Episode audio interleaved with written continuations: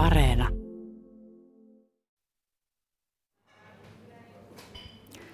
KOM-teatteri perustettiin 50 vuotta sitten Helsingissä. Komean tasavuoden kunniaksi olen kutsunut Kulttuuri Ykköseen kolme komilaista kertomaan teatteristaan ja sen matkasta 1970-luvulta tähän päivään. Samalla toivon, että pääsemme keskustelemaan ympärillä muuttuneen yhteiskunnan vaikutuksesta teatterin tekemiseen. Tervetuloa kuulijat ja tervetuloa tänne Musiikkitalon kahvilaan. Komin perustaja ja sen ohjaaja, entinen pitkäaikainen johtaja Pekka Milonov. Kiitos. Näyttelijä Vilma Melasniemi. Kiitos. Ja teatterin nykyinen taiteellinen johtaja, ohjaaja Lauri Maijala. Kiitoksia. Keskustelua vedän tänään minä, Tuula Viitaniemi.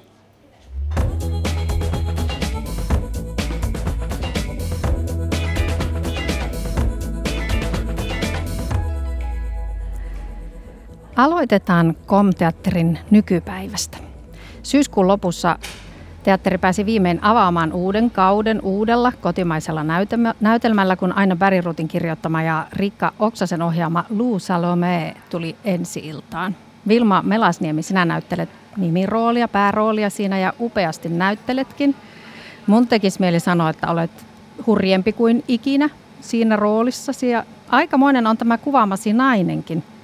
Viime vuosina on ollut suorastaan trendinä nostaa erilaisia historian unohdettuja naisia esiin. Kerrotko Luu Salomeesta, kuka hän oikein oli? Öö, minähän en häntä tunne, vaan olen aina Bäriruutin tekstin kautta häneen tutustunut, mutta kyllä siinä yritetään hahmottaa sitä vaihtoehtoista näkökulmaa kirjallisuuden ja filosofian eurooppalaiseen älykköhistoriaan, että mitä jos se, mitä on sanottu, olisikin naisen sanomana, muuttaako se jotenkin sitä viestiä tai asiaa, että yritetään leipoa niitä naisia ehkä siihen kirjalliseen kaanoniin sisään edes ajatuksen tasolla tai antaa yleisölle semmoinen kokemus, että mitä jos naiset olisivat olleet siinä samassa kuvassa. Olitko itse ennen kuullut tästä naisesta? Öö, en. En minäkään. Mä itse olen lukenut yliopistoaikoina hirveän pinon vaikka nyt Sigmund Freudin kirjoja ja mm. sitten kun katsoin Komteatterissa syyskuussa esitystä, niin tulin oikein vihaiseksi siitä, että miksi tätäkään ei ole minulle kerrottu. Niin. Mitä sinulle Vilma merkitsi päästä tekemään tämä rooli?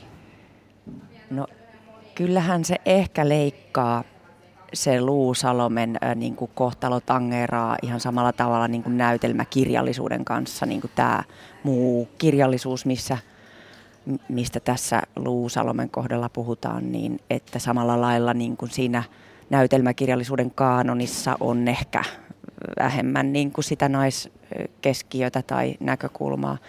Ja sitten toivoin, että voisin tämän Luusalomen ristiriitaisen hahmon kautta tuoda niin kuin sellaista tarinaa, joka ei välttämättä ole se aina aikaisemmin nähty sankari. Että josko se voisi sitten myös kehittyä se tarinan kerronta, kun siihen otetaan useampia ääniä, niin sitten, sitten että se, on, se on ehdottomasti keskushenkilö. Mutta mä ehkä toivon, että se ei ole sankari. Mm, Sinun Luu Salomeesi on energinen ja aika huimapäinen. Hän suojelee vankasti omaa tilaansa, sanoo pitkään ei seksille, että ei vaan tulisi raskaaksi ja joutuisi luopumaan kirjoittamisesta. Hän hurmaa Rilken ja Freudin ja Nietzschen ja hän on vallaton ja rohkea. Miten te lähditte tätä ohjaajan kanssa tätä roolia oikein rakentamaan? Kun tosiaan et tunne ihmistä ja niin. hänestä ei taida olla yhtään elokuvanäytettä, josta voisi katsoa, niin. millainen se oikea Luusalome olisi ollut. Siis sen verran mä tiedän, että hänestä tietenkin niin kuin ihmiset tietää ja hän on ollut olemassa, että siitä on saksankielinen elokuva esimerkiksi tehty, mutta se, hänen, hänetä ei ole leivottu samalla lailla meidän, meidän kirjallisuuden kanonin sisään kuin Nietzsche ja Rilke ja mm. Freud. Mm. Mutta tota, me lähdettiin ehdottomasti, kun sillä on tämä hyvin persoonallinen elämäntarina, jossa hän on niin kuin kieltäytynyt näistä intiimeistä suhteista siis siinä mielessä, että hän on niin kuin halunnut tota, keskittyä ja jollakin lailla niin kuin valita niin kuin sen älyllisen elämän ja sitten toisaalta etsii, etsii niin kuin lopullista sellaista ajatuksen vapautta, niin ehdottomasti lähdin rakentamaan ihmistä, jolla on kuitenkin seksuaalisuus. Sehän ei ole sama asia kuin seksisuhde. Ja siitä ehkä niin kuin sellaisesta oivalluksesta lähtien sitä tilan suojelemista ihmisellä on kaikki oikeus olla seksuaalinen ja ottaa oma tila, oli sukupuoli mikä tahansa tai toiminta siinä tilassa mitä tahansa. Kyllä vaan. Vuonna 2010, kymmenen vuotta sitten, kun juhlistitte silloin Komteatterin 40 vuotta, te teitte esityksen nimeltä Kone, joka kertoi siitä, kuinka Komteatteri yrittää tehdä esitystä tästä hissiyrityksestä ja siinä esityksessä samalla teatterihistoria limittyy tähän koneen historiaan. Siinä sinun, Vilma, hahmosi vähän purki turhautumistaan siihen, että olet niin usein haavoitetun tytön roolissa. Oletko sinä saanut tehdä muitakin rooleja paljon sen jälkeen?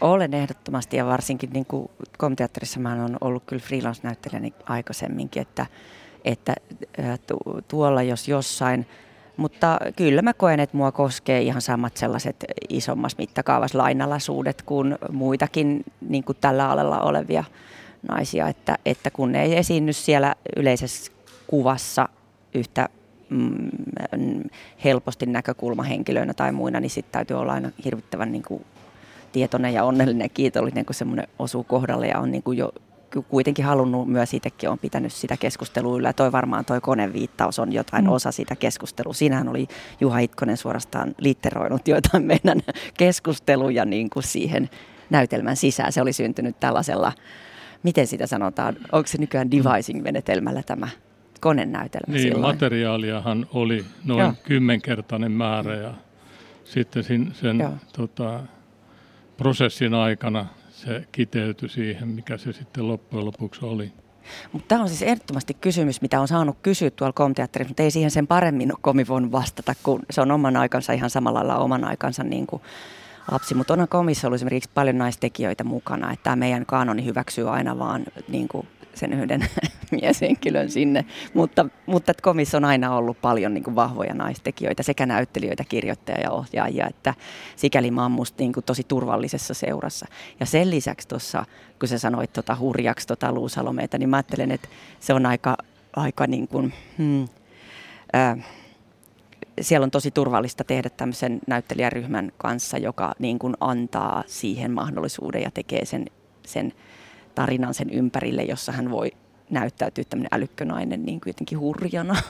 Ja olihan sekin katsojalle virkistävää, että nämä hahmot, kuten nyt Sigmund Freud tai Nietzsche, olivat aivan mahtavia ja herkullisia sivuhenkilöitä. Niin, miehellä on tunteet. Niitä saattaa joku joskus loukatakin jopa. Ai kauheeta. Samalla lailla kun se kertoo niin kuin naisen vahvuudesta, niin voihan olla, että se kertoo siitä, että miehellä on herkät tunteet. Kyllä vaan. Mennään kohta 70-luvulle ja komin alkuvuosiin, mutta sitä ennen kysyn Lauri Maijalalta. Sulla on ollut tämmöinen on-off-suhde Kom-teatterin kanssa, että sä oot ohjannut siellä freelancerina. Sitten olit 2014-2018 Juho Milonoffin rinnalla toisena taiteellisena johtajana. Sitten olit pari vuotta Helsingin kaupungin teatterissa, mutta korona keväänä 2020 palasit taas komiin taiteelliseksi johtajaksi. Mikä sulle on nykyhetken komteatterilaisuutta? No, nykyhetken komteatterilaisuutta on ehkä mulle se, että komteatteri syntyy joka esityksen kanssa uudestaan. Et sitä on paljon mietitty, että mitä se komteatteri, että onko se, onko se, se, se rakennus. Mutta siitä rakennuksestakin, joka on Kapteenin kadulla nyt, että se on lähtenyt, se on muuttanut mone, monesti ja, ja ihmiset on vaihtuneet ja, ja, ja aika mennyt eteenpäin. Että kyllä se komteatteri, nykyinen komteatteri on se, että se on, se on nyt sen näköinen, mikä on meillä Luusalome tuolla. Ja sitten tota, ensi keväänä, kun meillä tulee uusi ensilta, niin se on toivottavasti taas ihan uuden näköinen että se on niin kuin, komilaisuus toivottavasti olisi mulle semmoinen mielentila, että se menee sen ajan, kulloisenkin ajan ja kulloisenkin tekijäkaartin. Se, ketkä sen tekee, niin se on aina pieni pysäyttämä, pieni tiivistymä sen hetkisestä henkisestä ja taiteellisesta ilmapiiristä ja tarpeesta ilmasta itseään. Et se on ihan kaikenlaista. Miltä kuulostaa tämä määritelmä? Pekka no, Milonov. No oikein hyvältä. siis, tota, se, se, mehän silloin kun KOM perustettiin vuonna 1971, niin meillähän ei seitsemän ensimmäiseen vuoteen ollut omaa tilaa, niin että tilaan se ei voi liittyä se komilaisuus varsinaisesti, vaan niihin tekijöihin, niin kuin Lauri sanoi. Eli, eli tota, ja niihin työtapoihin myös. Se, että me osallistutaan kaikki alusta alkaen ohjelmiston suunnitteluun ja sen kehittämiseen ja siihen loppurykäsyyn asti, kun ensi on. Niin, komteatteri perustettiin demokraattiseksi teatteriksi. Mitä se demokratia on tässä tarkoittanut vuosien varrella? No se muun muassa, että me päätetään kaikki tärkeät asiat todella yhdessä. Että sekä se, kenen kanssa tehdään, se mitä tehdään, minkälaista sisältöä tuotetaan ja se, missä tätä kaikkea esitetään. Niin kuin mä sanoin, niin meille tärkeää siinä perustamisvaiheessa oli se, että, että me tavoitetaan uusi yleisö, joka oli yksi niitä perustamisen perusperiaatteita ja sen takia me ei jääty teatterin rakennukseen, vaan mentiin sinne, missä yleisöä, uutta yleisöä löytyi. Teatteri oli silloin kovin elitististä, että suurin osa ihmisistä ei käynyt teatterissa – ja me ihmeteltiin sitä siinä perustamisvaiheessa ja lähdettiin tutkimaan, että miksi näin on. Ja kyllä se meidän huomio oli se, että, että se liittyi nimenomaan teatterin niihin sisältöihin, mitkä kosketti tai oli koskettamatta sen aikaista yleisöä. Ja me lähdettiin tutkimaan sitten niissä omissa ensimmäisissä esityksissä, että mikä se yleisön toivoma uusi sekä sisältö että estetiikka, näyttämölle pano estetiikka oli. No mitä sieltä löytyi? No siellä muun muassa löytyi se, että Suomen historiaa oli käsitelty niin kuin nyt koulussakin tiedettiin ja omasta kokemuksesta, niin, niin hyvin yksipuolinen kuva, kuva niin kuin Suomen historiasta. Ja me haluttiin mennä kyseenalaistamaan sitä kuvaa ja tehtiinkin ensimmäiset esitykset liittyen nimenomaan Suomen historiaan ja, ja siinä ensimmäisessä tapauksessa Suomen kuninkaassa ää, käsiteltiin sisällissotaa, kansalaissotaa ja sen, sen hävinneen osapuolen kannalta, joka oli vaiettu. Kuunnellaanpa siitä Suomen kuninkaasta, hyvä kun otit puheeksi. Nyt pienen pieni näyte 50 vuoden takaa. Tässä näytteessä flaneeraavat näyttämällä Juha Mujeen näyttelemä Svinhuvud ja Pekka Milonoffin Paasikivi. Kohtauksessa on toukokuu 1918 ja valkoiset ovat juuri voittaneet sodan. Mm, kaunis päivä. Oh. Oikein sopiva paraatiilma. Ja linnut ne siellä niin laulelee. Taitaa kuule jäädä historiaan tämä toukokuun 16 vai mitä luulet Paasikivi? Jaa, Svinhuvud, on vaan käynyt niin pirun kalliiksi kaikki. No, ainahan sitä hyvästä saa maksaa. Ja ollaan sitä nyt isäntämiehiä omalla tantereella ja maa on siivottu nurkkia myöten. No on siivottu, on. Leipäkin kohta loppuu. Ja mikä sen takaa, etteivät ne yritä uudistaa? Ketkä ne? No ihmiset! Kansa, johon ne kerran kapinoivat. Hää, no pitää panna pystyyn niillu ja hallitusvalta, että loppuu kaikki holkito edistyksellisyys. No kansa Joo. Energistä. Siinä oli tosiaan 24-vuotiaana Pekka Milonov Todella, joo. Mä en tunnistanut itseäni sieltä. Mitä muistoja mieleen tulee tästä ääninäytteestä 50 vuoden takaa? No se, että se oli siis Lauri Siparin uusi näytelmä ja me todella osallistuttiin siihen, siihen suunnittelu- ja, ja tota ideointiprosessiin aina ensi asti, niin kuin komissa usein on tapana. Eli, eli tuotetaan uutta materiaalia. Lauri Sipari tuotti ideoiden pohjalta uutta materiaalia loppuun asti. Ja jännitettiin sitä, miten, miten ne uudistukset ja u- uudet tekstit muistuu. mutta, mutta tota, se oli todella tärkeä alku meidän toiminnalle, suomenkielisen komteatterin toiminnalle. Se oli suuri menestys ja muun muassa Urho Kekkonen kävi katsomassa sitä ja antoi tällä tavalla tukensa uudelle, uudelle aloittelevalle teatteriryhmälle. Ja mehän ei siinä vaiheessa mitään yhteiskunnan tukea saatu niin, että meidän piti niin kuin elää siinä lipputulojen varassa ja sitä jatkoi aika pitkään.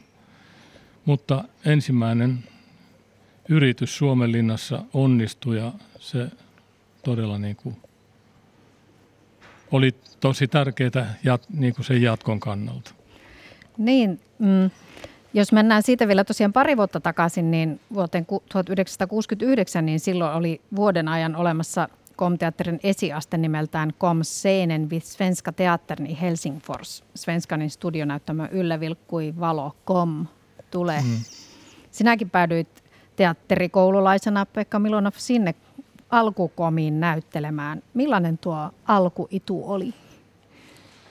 No mä en sitä toimintaa sillä tavalla seurannut, koska mä olin teatterikoulussa todella. Me käytiin teatterikoululaisina improvisoimassa siellä Lauri Tarkiaisen opettajan johdolla ja se oli ihanan sekava kokonaisuus, jonka onneksi, onneksi kom näyttämö, kom scenen, tota, yleisö oli tottunut niin kuin yllättäviin ohjelmistovalintoihin, niin tämä oli yksi niistä. Se oli hyvin vireätä toimintaa. Ikävä kyllä Svenska Teatteen ei jatkanut sitä sopimusta, vaan se sitten lopahti siihen yhteen vuoteen ja me sitten mentiin miettimään jatkoa ja siitä syntyi uusi suomenkielinen komteatteri. Mm. Te tosiaan lähditte silloin kiertämään välittömästi. Heti kun saitte ohjelmistoa kasaan, lähditte maakuntiin. Ja ensimmäisenä vuonna katsojia oli 35 000, mikä on ihan valtavasti mm. keskikokoisen maakuntateatterin vuosi katsojaluvun verran. Mistä tämä nopea lähtö oikein, miten se mahdollistui, että niin paljon ihmisiä ikään kuin heti? No me luotiin yhteydet työväenjärjestöjen ja osastojen kanssa ympäri maata.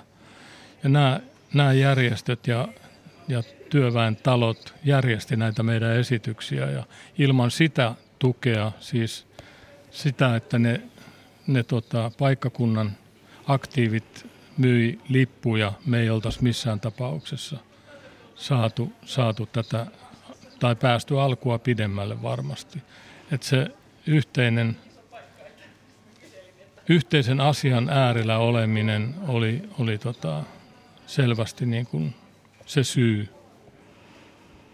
Niin, teillä oli aika tällainen selkeän aatteellinen lähtökohta siinä. Vaikuttiko se niin, että oliko teidän yleisökin enimmäkseen ikään kuin vähän punaväristä työväestöä vai oliko se laajempi se katsojakunta? No, kyllä voi sanoa, että se oli laajempi. Että sen tota, aktiivit, jotka ne todella järjesti näitä meidän esityksiä, he olivat aatteen ihmisiä ja tekivät sitä aatteen palosta ja taiteen palosta. Ja tota, ilman sitä apua, niin sitä jatkoa ei olisi tullut. Miten sitten sen ajan poliittiset jakolinjat oli tosi syvät, että teillä oli runsain mitoin läheisiä kannattajia ja ihmisiä, jotka odotti, että milloin se komteatterin auto taas päräyttää työväentalon tai jonkun muun pihaa, mutta oliko teillä myös vihamiehiä? No ihan taatusti oli. Me saatiin leima otsaan, niin kuin sanotaan, että se, tota, me oltiin, oltiin tehty jotain, jotain semmoista, mitä Suomessa ei oltu totuttu Eli me sivist, niin sanottuun sivistyneistöön kuuluvat olimme ottaneet kantaa asioihin, ei pelkästään ohjelmistolla, vaan yksityishenkilöinä. Ja se oli anteeksi antamatonta. Ja siitä syntyi hyvä tsemppi. Niin juuri. Mm, miltä kuulostaa näin varhaisen komin? Seitsemän vuotta ilman tilaa kierretään pitkin poikin Suomea ja ollaan aika vahvasti jonkun yhdenkin näkökulman kannalla. Miltä se tuntuu nyt nykypäivästä katsoen? No ihan, ihan hyvältä. Tässähän täytyy tota, näinä kulttuurin kulttuurin tuki, tukiintojen varassa täytyy totutella ajatuksia, että kenties jossain vaiheessa meillä ei ole tilaa uudestaan. Ja toivottavasti tämä ei ole tota, tulevaisuus, mutta että kyllähän, kyllähän se tuolla lailla täytyy ajatella nykyäänkin, että, että jokainen teatteriesitys, mikä tehdään, niin se on aina väistämättä poliittinen. Että joko, joko esitys, joko se kyseenalaista vallitseva järjestelmän ja järjestyksen, tai sitten se tukee sitä ja, ja ne henkilöt, jotka väittää, että tämä ei pidä paikkaansa, että he ei tee poliittista teatteria, niin tota, eivät, eivät tiedä, mistä puhuvat, väittäisin sitä. Ja sitä mä, sitä mä katson, että, tota, että joka ikinen esitys, mitä me komissakin tehdään edelleen, on ihan yhtä lailla poliittinen. Se ei tarkoita välttämättä tarvitse tehdä juttuja kansalaissodasta tai barrikaadeista tai, tai, tai, tai muista, vaan yhtäkkiä hyvin poliittista voi olla ää, vanhempien ja lasten suhteesta, koska se kertoo jotain, miten me kasvatetaan meidän lapsia, minkälaisessa aateilmapiirissä me ollaan ja niin edespäin. Että muoto voi olla toista, estetiikka voi olla toista, mutta poliittisuus säilyy, sen pitää siitä pitää olla kaikkien tietoinen ja mä olen ylpeä siitä, että komiteatterissa ollaan tietoisia. Se ei ole puoluepoliittista, vaan se on yhteiskunnallista. Ihminen taiteilija on yhteiskunnallinen eläin.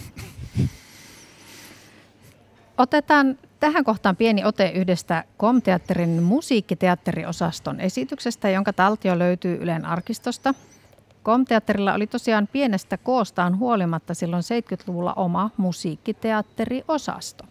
Vuosi on 1974 ja näytelmä on nimeltään Tervahanhi. Kuulkaa korpeimme kuiskintaa,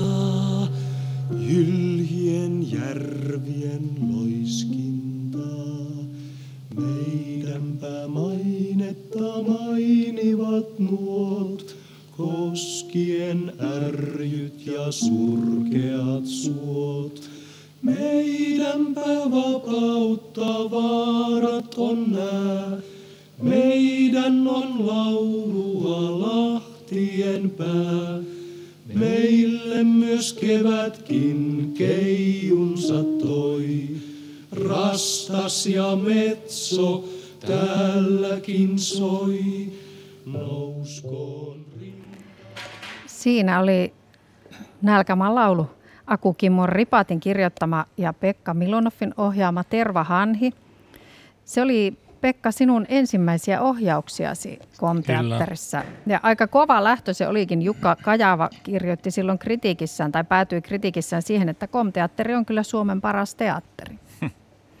Mä katselin tätä Tervahanhea sieltä Ylen arkistosta ja se näyttää rajulta. Siinä on näyttelijöillä valkeat kasvot ja heillä on poron taljat yllään ja mustat tiukat rajaukset silmissä. Millainen esitys Tervahanhi oli? No se oli todella uudenlaista kansa, kansanteatteria, näin voi sanoa. Se tota, äh, oli läpisävelletty, Tydenjyksen musiikki ja kun on välillä semmoinen, tai on semmoisia käsityksiä, että niin sanotut kansan syvät rivit eivät voi kovin kokeellista teatteria ymmärtää, niin tässä me kiertämällä osoitettiin se, että se oli hyvin suosittu, ehkä suositumpaa vielä semmoisilla alueilla, missä ei teatteria koskaan aikaisemmin oltu nähty. Mm-hmm. Ihmiset suhtautu siihen todella avoimesti ja, ja tota, innostuneesti. Se sehän oli komin perustamisesta lähtien hyvin tärkeää, että meillä oli melkein alusta alkaen ammattimuusikot mukana vakituisina, vakituisina henkilökuntana. Ja tämä musiikin läsnäolo antoi niille esityksille ihan, ihan oman ilmeensä. Sen tyyppistä musiikkiteatteria ei oltu Suomessa aikaisemmin nähty. Niin, teillä oli tosiaan ihan vakituisessa henkilökunnassa useampikin muusikko, kai Jydenius plus muutamia muita. Miten se vaikutti siihen ilmaisuun ja siihen teatterin tekemiseen, että siellä on ihan koko ajan muusikot mukana? No se oli tärkeä dramaturginen elementti. Me hyvin nopeasti opittiin rakentamaan esityksiä köyhän teatterin estetiikalla, jossa tavallaan sen puuttuvan, puuttuvan runsauden, visuaalisen runsauden korvas musiikki. Ja, ja se oli ehdottoman tärkeää koko meidän dramaturgiselle ajattelulle ja teatteriajattelulle. Eero Ojanen muun muassa oli mukana ja Tapani Tamminen ja Ari Valtonen alusta alkaen. Niin ja Komteatteri oli siinä osana sitten sitä 70-luvun laululiikettä. Te julkaisitte levyjä ja järjestitte myös konsertteja. Mitä merkitystä sillä oli Komteatterille, että te olitte osa tällaista aika poliittista laululiikettä? No silloin kävi, kävi tota, järjestettiin paljon tilaisuuksia, joissa tarvittiin ohjelmaa. Ja me oltiin tarjoamassa sitä ohjelmaa ammattinäyttelijöiden voimin niin, että se musiikin taso oli, oli silloin korkea ja se otettiin hyvin vastaan. Me tavallaan niin kuin jatkettiin kisälilauluperinnettä, mutta uusilla lauluilla, osittain uusilla, osittain vanhoilla lauluilla, mutta, mutta nimenomaan korkeatasoisten ammattimuusikoiden johdolla. Mm. Tekee vielä mieli kysyä sitä komteatterin demokraattisesta päätöksenteosta, kun kuuntelin tässä muutamia Lauri Maijalan haastatteluita ja olet monta kertaa sanonut, että sinä et oikein pidä kokouksista ja nyt olet päätynyt johtamaan demokraattista teatteria, jossa on paljon puhetta. Miten sinä niin kävi? No se on varmaan, se on varmaan sillä lailla, että koska mä olen ollut kom- komteatterissa jo siis vuodesta 13 itse asiassa ensimmäisen kerran tullut, niin se on, se on semmoinen niin kuin asia, että eihän, eihän kukaan rakasta loputonta puhetta, mutta tietyn tyyppiseen puheeseen täytyy altistua, jotta saa tietyn tyyppistä tulosta. Ja se on, se on ehkä semmoinen, se on ehkä semmoinen, että sitä on monesti aika hiessä erinäisistä, kun tietenkin yhdessä, yhdessä päätetään. Meillä on ohjelmistotoimikunta edelleen, jossa me joka ikinen juttu päätetään yhdessä, että siellä ei luojan kiitos yksikään näyttelijä meidän seinältä lukemaan, että ahaa, että tota, mä en ole tässä jutussa mukana, tätä, tätä, että näyttelen kiveä. Että nämä käydään, nämä käydään läpi, että, tota, että kyllä se puhetta maailmaan mahtuu, mutta kaikkea voi kehittää ja meilläkin on tavallaan virtaviivaistetaan sitä, että, että puhutaan oikeista asioista. Kyllä, mutta puhe kuuluu, puhe kuuluu elämään ja maailmaan ja teatteriin varsinkin. Niin juuri. Puhuit tuossa, jos nyt vähän tässä hyppelen, niin sanoit Pekka Milonov, että se oli uudenlaista kansanteatteria. Mitä voisi nykypäivänä olla kansanteatteri? Onko se käsite ikään kuin ihan mahdoton? No se on, se, on, se on ikävää, kun ihmiset aina eri, eri tahot yrittävät omia kansan, että ke, mikä on kellekin kansa. Että kansa omi, tota, ne, jotka tekee viihteellistä ohjelmistoa, sanoo, että, että tämä on, tää on, tää on kan, kansan juttua. Ja sitten on, meillä on ihan esimerkkejä siitä, että voidaan tehdä Tervahanhi vuonna, mikä vuosi olikaan? 74. 74. No-teatteri vaikuttein. Eikö kyllä, nimenomaan katsonut niitä kuvia, että Herran Jumala, mikä taidepläjäys on ollut ja vetää täyteen. Että kyllä se on, kyllä mä sanon, että komteatterilla on ehkä semmoinen niin klangi, mistä mä niin kuin diggaan siitä, että jos komteatteri esimerkiksi tekee jonkun esityksen, on se estetiikaltaan mitä tahansa, niin katsojalla voi olla sillä, että okei, että, me voidaan, että voi olla vaikka no esitys, mutta kun kom tekee sen, niin siinä on oltava, siinä on joku jännittävä juttu. Ja siinä, siinä on, se kannattaa mennä katsomaan. Se on ihan sama, jos Kom, Kom on esittänyt paljon muun muassa ihan isänmaallisiksi katsottuja lauluja, ja kun komilaiset sen tekee, niin se ei tarkoita sitä, että sen tota, tota, alkuperäisen ajatuksen päälle tehdään oikeastaan yhtään mitään, mutta siihen tulee heti se toinen komilainen näkökulma, joka tekee siihen paljon, ää, tekee siihen semmoisia vivahteita, että mä katson, että me voidaan tehdä mitä tahansa, ja me määritellään se, mitä on kansa. Ja kansa totta kai sitten päättää, mitä se tulee katsomaan, mutta kukaan ei saa omistaa kansan käsitettä. Kyllä vaan. Mennään sitten vielä eteenpäin ajassa. Seuraava näyte. Se on Kai Chydeniuksen uusiksi säveltämästä ja libretoimasta Sevian parturista vuodelta 1992. Ohjaus oli Pekka Milonoffin ja pienen soolon tuossa pätkässä laulaa Kari Hietalahti. Heidi Alma Viiva, aatelinen viiva, Madridista Sevillään on tullut naista hakemaan. Hän tapaa siellä joka vaivalla ja tiellä parhaat parrat ajelee ja entisiä muistelee. Alma Viiva, aatelinen viiva, on tullut naista hakemaan.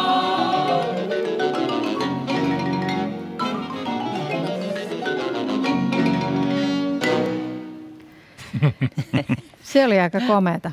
Tämäkin on Yleen arkistosta löytyvä pätkä. Jos 70-luku tosiaan tuntuu komteatterin historiaa tutkiessa aika selkeältä ajalta, jolloin teatterin yleisö ja tehtävä ja näkökulma oli jotenkin aika kirkkaana olemassa, niin 80-luvulle tultaessa asiat jotenkin muuttuivat. Kerrot KOM-kirjassa, joka on kymmenen vuoden takaa, Pekka Milonov, että sinulla oli ideologinen kriisi ja ahdisti monet asiat. Kerrotko lisää, että mitä se 80-luvun muutos, yhteiskunnan muutos, teatterin muutos, mitä se vaikutti sinuun ohjaajana, taiteilijana? No, se ympäristö kun muuttui, niin, niin se ihmiskuva, mitä ruvettiin tutkimaan vähän uudesta kulmasta, niin muuttui siinä tekemisessä. Eli esimerkiksi mä voin sanoa omista ohjauksesta, niin maratontanssit, jossa päähenkilö sen sijaan, että hän olisi toiveikas ja optimistinen ja, ja suuntautuisi tulevaan, niin onkin tuntee itsensä voimattomaksi siinä yhteiskunnallisessa ympäristössä, jossa yksilöille ei anneta mahdollisuuksia toteuttaa itseään. Tämä maratontanssithan on, on tota, rivo esimerkki siitä, miten miten tämmöisissä tanssikilpailuissa, joita silloin 30-luvulla järjestettiin, ihmisiä nöyryytettiin tavallaan, niin kuin, se oli kapitalismin ruma kuva ihmisistä, jotka menettävät toivonsa. Ja näitä, näitä uusia ihmiskuvia lähdettiin ja ristiriitaisuuksia lähdettiin, lähdettiin tutkimaan – se optimismi, mikä liittyy 60- ja 70-lukuun, oli hiipumassa. Ja semmoinen itse, itsekäs juppi-aika oli nousemassa. Ja tässä ristiriitatilanteessa pyrittiin löytämään tekstejä ja aiheita, jotka puhuttelis uudella tavalla – kerron tähän väliin. Mä olin kampaajalla ja kerroin, että olen tekemässä tämmöistä aihetta, niin kampaajani kertoi, että hän oli 11-vuotiaana elämänsä ensimmäistä kertaa teatterissa katsomassa juurikin tämän maratontanssit. Ja hän oli lapsena ollut siellä ja ollut, se edelleenkin vaikutti. Mm. Teatterilla voi olla pitkät jäljet. No, hyvä kuulla. Joo. No, mitä se ahdistus oli siinä? Komteatterissa vaihtui, vaihtui ensemble, te kokeilitte tehdä Suvilahteen teatteria, menetitte sen tilan, oli taloudellinen kriisi, jopa näytti siltä, että teatteri menee nurin. Miten no, siitä noustiin? Me oltiin pakkolomalla tai pantiin itsemme pakkolomalle ja silloin osa porukasta lopetti tai siirtyi muualle tekemään töitä. Ja tärkeää oli se, että me saatiin uusi sukupolvi tai ainakin ikäluokka sisään teatteriin. Silloin tuli Heikki Paavilainen – Pauli Poranen, Pekka Valkeajärvi, Kati Outinen samalta teatterikoulun kurssilta ja toi niin kuin oman teatterinäkemyksensä ja väitteensä komteatteriin. Ja se oli, se oli hyvin mielenkiintoista aikaa, koska siinä meni oma, oma hetkensä ennen kuin löydettiin yhteinen kieli. Mutta sitten kun se löytyi, niin se van, tai nuori porukka hitsautui siihen vanhaan porukkaan loistavalla tavalla muutaman vuoden sisällä. Niin, Komteatterin taivaalla on aika erilainen kuin vaikka samoihin aikoihin syntyneen ryhmäteatterin. Kumpikin syntyi sellaisen aika vasemmistolaisen nuorisoliikkeen innostu, innostuksesta silloin 60-70-luvun vaihteessa, mutta ryhmäteatterissa ne sukupolvenvaihdokset on ollut jyrkempiä. Niin kuin vaikka juuri 80-luvun alussa sinne tuli Raila Leppäkoski ja Arto F. Hellströmin sukupolvi, ja moni ei nykyään edes muista, että se ryhmäteatteri itse asiassa on vanhempi. Että se heidän historia menee niin, kuin niin totaalisesti uusiksi siinä matkan varrella, että teillä ne on ollut enemmän sellaisia liukum, liukumia, että vanhat ja uudet tekijät on myös olleet yhtä aikaa talossa. Ja tietysti sinä Pekka Milonov itse olet se ehkä suurin liima ollut tässä vuosikymmen. Vanha jäärä, joo. Ehkä liukuja. Mikä se on? Liudentaja ehkä. Niin, miten sä itse ajattelet, että mitkä nämä 50 vuoden pääjaksot on ollut? Miten sä jäsennät sitä teidän teatterihistoriaa? No se ensimmäinen jakso oli siihen Suvilahden voimalaan asti, että se ensimmäinen vuosikymmen, jolloin, jolloin suunnilleen se sama ensemble pysyi kasassa. Ja, ja voi sanoa, että tavallaan KOM otti siinä Suvilahden voimalan hankkeessa semmoisen semmoisen tota aloitteen, joka ei siihen meidän vanhaan perinteeseen sopinut.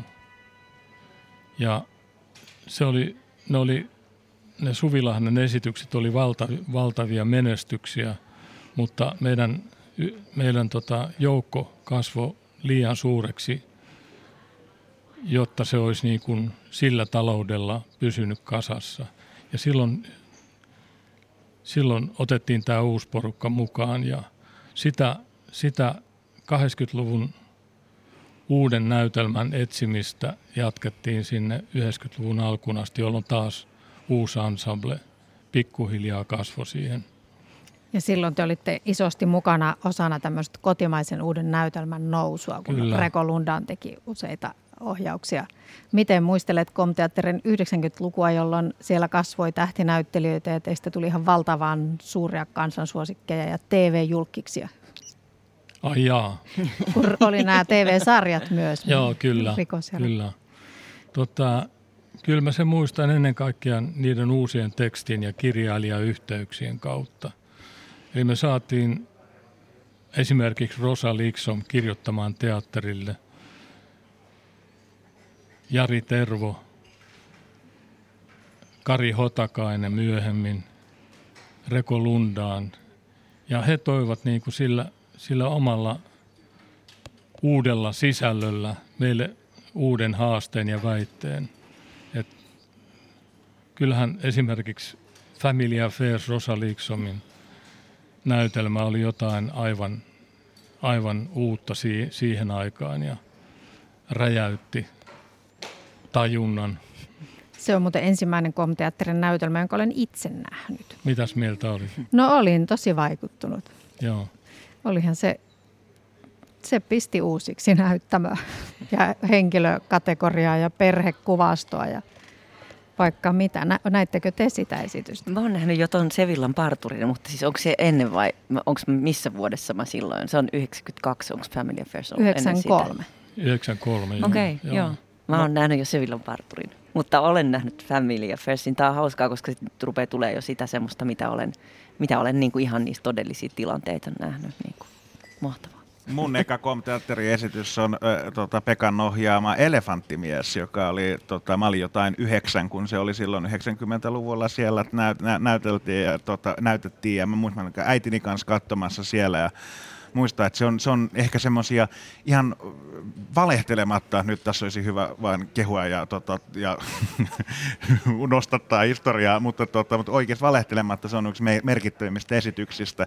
Ihan se, kun siinä sitä elefanttimiestä hakataan ja potkitaan. Sitten mä oon katsomassa ja pienenä lapsena mä että miksi tota kiusataan, kun se ei ole mitään pahaa tehnyt. Tämän ajatuksen mä muistan ja se on ollut, se on ollut mulle, ja sitten sen jälkeen olen tietenkin kaiken nähnyt, mitä voi olla.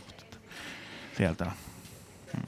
Niin, tämä on Kulttuuri Ykkönen ja täällä ovat Tuula Viitaniemen vieraina, Lauri Maijala, Vilma Melasniemi ja Pekka Milonov ja puhumme 50 teatter, 50-vuotiaasta KOM-teatterista.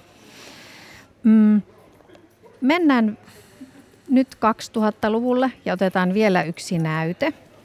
Se on vuodelta 2018 ja Lauri Maijalan Veriruusut. Mä ymmärrän, mikä tässä itsenäistymisessä on nyt niin erinomaista, kun ihan samalla lailla hikoillaan kuin Venäjän vallan alla. Eikö palkkaa tuu markkaakaan enempää? No, Liittyisit säkin nyt työväenyhdistykseen, niin tehtäis asialle jotakin. Mä oon sen sulle ainakin sata kertaa sanonut. No en mä, ku... En mä mitään ymmärrä, kun ne puhuu niin hienoilla sanoilla. Ja mieluummin mä liittyisin naisyhdistykseen. Niin sais puhua ihan tavallisista asioista, eikä tarvitsisi pelätä, että niillä nauretaan. Hmm. Mut, jaa. Ei ottanut. Ei ne ota, kun nuoret likat on niiden mielestä niin jyrkkiä. No ehkä mä sit oon niin jyrkkä. Jaa, sä vai? Niin. Siinä oli ote veriruusuista, joka on Lauri Majala ohjaama ja sovittama Anneli Kannon romaanista. Esityksen taltio on muuten Yle Areenassa nähtävissä vielä parisen viikkoa 16. marraskuuta asti. Et jos jotakuta kiinnostaa, niin vielä hetken aikaa sen voi käydä sieltä Areenasta katsomassa. Kun itse valitsin näitä näytteitä tähän lähetykseen, niin tuntui jotenkin yhtäkkiä tyydyttävältä se, että Veriruusut käsittelee samaa ajanjaksoa kuin se ensimmäinen näyte Suomen kuningas. Että tuli tällainen yhteys. Lauri Majala, sinä vedät nyt taiteellisena johtajana komia. Mitä tämä historia sulle merkitsee? Suomen historia vai komiteatteri? Komteatterin historia. No se on monesti aika sama asia.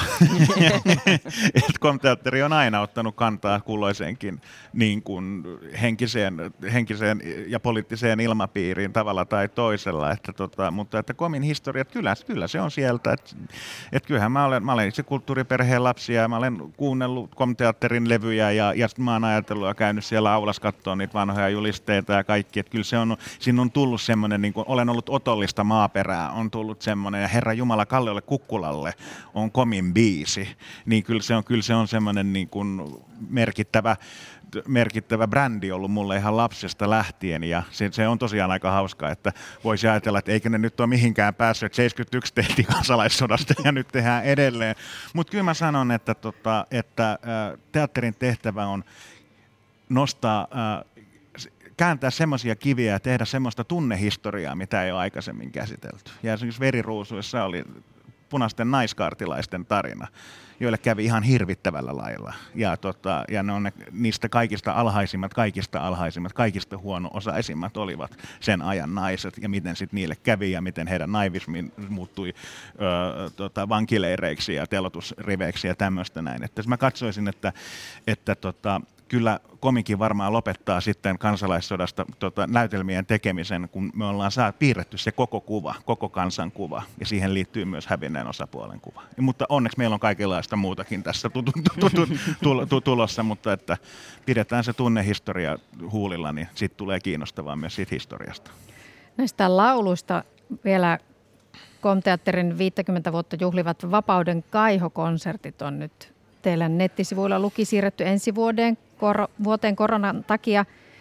Teatteri laulaa yhä ja seisoo rivissäkin varmaan konserteissa välillä. Mitä nämä vanhat laulut, jotka herättää niin nostalgiaa kuin myös edelleenkin käsittääkseni ihan puhdasta vihan tunnettakin tietyissä ihmisissä. Mitä ne Vilma Melasniemi sulle merkitsee? Miltä tuntuu laulaa niin kuin, niitä lauluja? Öö, onhan niissä joissain lauluissa niin kuin, siis se historiallinen konteksti niin voimakkaasti läsnä, että, että tota, mutta musiikki pitää sisällään niin paljon suoremman yhteyden emootioon, että varmaan sitten myöskin sen niin kuin, siinä on semmoinen hyväksyvä luonne mulla, että kun se on sitä emotionaalista historiaa tavallaan myös, niin, niin, niin kuin, mä en koe sitä ihan samalla lailla, lailla niin kuin sellaisena tota, pilkun nussimisongelmana sinänsä, mutta mä oon menossa, tota, me ollaan koottu, siis saadaan sinne konserttiin, musta, musta on ihan hirvittävän ilahduttavaa kuulla niin kuin näitä kaikkia ääniä siellä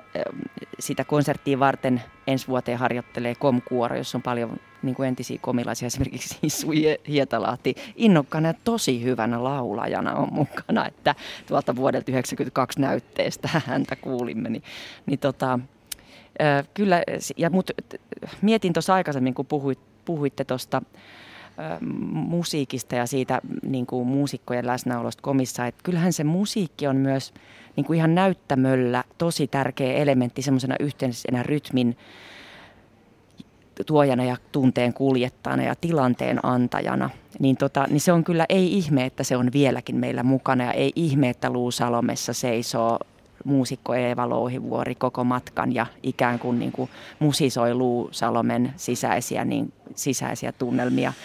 Et ei, ei ihme, kyllä se, se, sitä, jos, jos ei teatteri sitä käytä, sitä ihmisen puolta, että se resonoi, niin, niin miksi turha paeta sitä tunnetta, ne eivät ole niin kuin vastakkaisia. Ja, ja siinä mielessä mä en myöskään jotenkin tunne vastakkaisuutta, vaikka niissä on niin kuin tosi kova historian havina niissä joissain kappaleissa. Mitä Lauri sinusta tuntuu laulaa Kalliolle Kukkulalle? No aivan sairaan hyvältä. Sehän on ihan hemmetin hieno biisi. Ja siis muutenkin, että oikeasti jos niitä lauluja miettii siis sillä lailla, että kyllä siellä aika lailla niin kuin vapaudesta, veljeydestä ja tasa-arvosta tota, ää, ää, la, la, lauletaan, niin ne on ihan hyviä arvoja edelleen, joiden puolesta laulaa. Ja tota, et se on sitten toisten, toisten henkilöiden tehtävä sitten pöyhiä historiaa sillä, että tota, mikä on suhde tehtaan katuun ja niin edespäin. Mutta että, nämä, nämä asiat, ja näissä, niissä ei ole mitään vikaa. Niissä, niissä, niissä ei ole mitään vikaa. Ja me ollaan vaikka se Vapauden konsertti. Meillä on Markus Fagerut sovittaa koko Porvari nukkuu huonosti levyn uudestaan. Uudestaan 27 henkilöiselle orkesterille ja 30-päiselle komkuorolle. Ja kyllä kun niitä sovituksia on nyt vähän päässyt tässä tota, kuuntelemaan, että kyllä ne näyttäytyy taas tähän päivään. Että kyllä me tarvitaan niitä. Että Porvari nukkuu edelleen erittäin hyvin ja tota, meidän pitää välillä vähän niitä, niitä herätellä. Ja sitten tästä näin, että mä luulen, että ja että eikä porvareissa siis sinänsä mitään, mitään vikaa. Me tarvitaan yhä enemmän ja enemmän vanhoja kunnon kulttuuriporvareita ja kulttuuriporvarit ymmärtää myös sen, että, tota, että välillä täytyy olla vähän vihainen, koska muuten asiat ei mene eteenpäin. Että tervetuloa ihan kaikki puoluekannasta katsomatta ja ei mekään olla puoluepoliittisesti mitenkään yhtenäinen porukka, vaan että ihmisellä on oikeus käyttää ääntään, on se mielipide minkä suuntainen tahansa. Ja tämä on minusta semmoinen universaali asia, mistä nämä laulutkin käyvät. Ja pakko sanoa, että kyllä on monia, monia kosteita iltoja, milloin kovinkin kokoomuslainen herkistyy, kenen joukoissa seisot äärellä. Selvä. Mm, sinä, Pekka Milonov, toit tämän vieressä tässä istuman Lauri Maijalan ensimmäistä kertaa komin, kun hän tosiaan vuonna 2013 ohjasi kolme sisarta. Mihin kiinnitit Laurissa huomiota, kun otit yhteyttä? Hän oli silloin aika nuori mies, 26-25. Eikö? Minkä ikä? Jotain, 25, joo, joo, joo. Kyllä, mä palaan tähän demokratia-asiaan, eli kyllä se oli jälleen koko henkilökunnan toive, että Lauri tuli ohjaamaan. Oliko se 2013? Joo. Eli, eli tota, siinä toteutui jälleen se, missä komilaiset on tottunut sillä omalla toimintatavallaan kantamaan jokainen yksilö erikseen vastuuta ja yhdessä siitä niistä ratkaisusta, jotka, jotka tuntuu merkittäviltä ja tärkeiltä ja se tarkoittaa alusta alkaen olla mukana siinä suunnittelussa ja, ja viimeiseen esitykseen asti. Tämä vastuuntunto näkyy, näkyy semmoisena hyvänä herkkänä ja ryhdikkäänä ja upeana esittämisen taiteena, joka, joka näyttelijöistä ja koko henkilökunnasta henki. Teillä on nyt ensemblessa kaksi uutta näyttelijää, niin. Ella Mettänen ja Miiko Toiviainen. Mitä he tuovat mukanaan Komin näyttämölle? No kyllä ne ainakin mulle tuo niin kuin, siis ihan mielettömällä tavalla uusia tunteita. Hehän eivät ole ihan eilisen teren poikia, että he on niin todella niin taitavia näyttelijöitä, mutta tota, he tuovat tietenkin niin jotenkin semmoisen taitonsa, mutta he on tuonut myös tosi paljon semmoista halua kiinnittyä siihen yhteisöön ja tehdä jotain niin kuin, toisten ihmisten kanssa. Ja tuntuu tosi kivalta, että ryhmään tulee mukaan ihmisiä, jotka myös ovat kiinnostuneita siitä ryhmästä että ikään kuin tuntevat saavansa enemmän siitä työstä sen ryhmän kautta, sitoutumisen ja ehkä semmoisen niin positiivisen haasteen kautta, mitä se ryhmässä tekeminen ja sille niin kuin altistuminen tuo. Et se on ihan, e, tota, mä just ajattelen, että siellä mulla on niin kivaa siellä Luusalomessa, kun mä voin siellä heittää Miikon, Miikon ja Ellan käsivarsille ja se Eevan sävelin, että, että se on tuonut kyllä todella paljon niin kuin kivaa uutta energiaa. Ja sitten katsojillehan se tuo tietenkin uutta uutta, vaikka heidät on muuallakin nähty, niin, niin kuin tämä yhdistelmä on uusi, uusi. Ja tämä korona-aika, me ollaan pimitetty heitä nyt, mutta nyt he on siellä. Niin, näyttelijät ne on lopulta ne, joiden kautta se teatteri määrittyy omanlaisekseen, kun te siellä Ehkä. näyttämöllä olette. Ainakin niin. itse koen, kun mietin eri teattereita, niin, niin se, mikä tekee sitä teatterista sen omanlaisensa, on sitten eniten ehkä ne näyttelijät. Niin kyllä se on se yksi materiaali. että teksti ja sitten niin kuin tulkinta voi olla yksi, mutta kyllä se on iso materi- osa sitä materiaalia. Niin. Mm, mitä visioita, Lauri Maijala, sinulla on Komteatterin tuleville vuosille? Sinulla on nyt uusia näyttelijöitä ja 14 vuotta talossa ollutta edellistä sukupolvea. Mitä sä lähdet tekemään? No varmaan me ennen kaikkea yhdessä lähdetään. Että se on liittyen tähän tästä näin, että just tässä eilen, eilen mietittiin, että meillä on seuraavaksi edessä semmoinen, niin kuin, nyt kun meillä on 50 vuotta takana, niin ja tota, meillä ja, tota, ja eihän me olla siellä kukaan nyt meistä ollut sitä 50 ei, vuotta. Ei me, me olla, mikä, olla. Niin, ei nimenomaan, että mikä meidän porukka on, mikä on mm. Komteatterin tarina. Ja me lähdetään sitä meidän omaa tarinaa ja sitä semmoista niin kuin, pide, niin kuin visiota tässä niin kuin, ö, artikuloimaan itsellemme ja tota, ää, viemään sitä sitten niinku eteenpäin. Et me, et me pidettäisiin tää, tavallaan tämä brändi, mikä on meille rakas, mutta me otetaan myös, se on sitten uusien näyttelijöiden kautta, jännittävien ohjelmistovalintojen ja muiden asioiden kautta, ja, ää, ää, niin että me saadaan se myös, myös sille kansalle kasuavalle ihan samanlaisia kokemuksia kuin on ne, ne, niille, jotka on sitten itse olleet teinejä ja ruvenneet katsomaan komia ja tekemään komteatteria. Ja, että kyllä sieltä historiasta otetaan matkalaukussa mukaan asioita ja viedään ne tähän uuteen maailmaan ja tulevaisuuteen. Ja tulevaisuudestahan pitkälle ei tiedä mitään, kun se yhteiskunta muuttuu siinä, niin komin on sitten muututtava sen mukana ja myös sen estetiikan siinä, mutta että kyllä mä Mä voin tietenkin, meillähän on tuossa Ruunari ja Kyllikki tässä näin tota, tota, ö, aika jännittävästi päällä sukupuoliroolit käännettynä keväällä ja sitten syksystä mä en voi vielä sanoa syksy 22, mutta voisin ehkä sen verran, että laulava komteatteri saattaa saada jatkoa. Mutta nyt meidän on lopetettava tämä keskustelu. Kiitos Vieraani Vilma Kiitos. Melasniemi, Pekka Milonov ja Lauri Maijala ja onnea 50-vuotiaalle komteatterille. Tänään Kulttuuri Ykköstä juonsin minä Tuula Viitaniemi ja lähetystä oli kanssani täällä musiikkitalossa, joka välillä vähän soi, torvet kajahtelivat tuolla. Mukanani oli tekemässä äänitarkkailija Antti Snellman ja tuottajana toimi Olli Kangassalo. Miellyttävää syksyistä iltapäivää kaikille kuulijoille.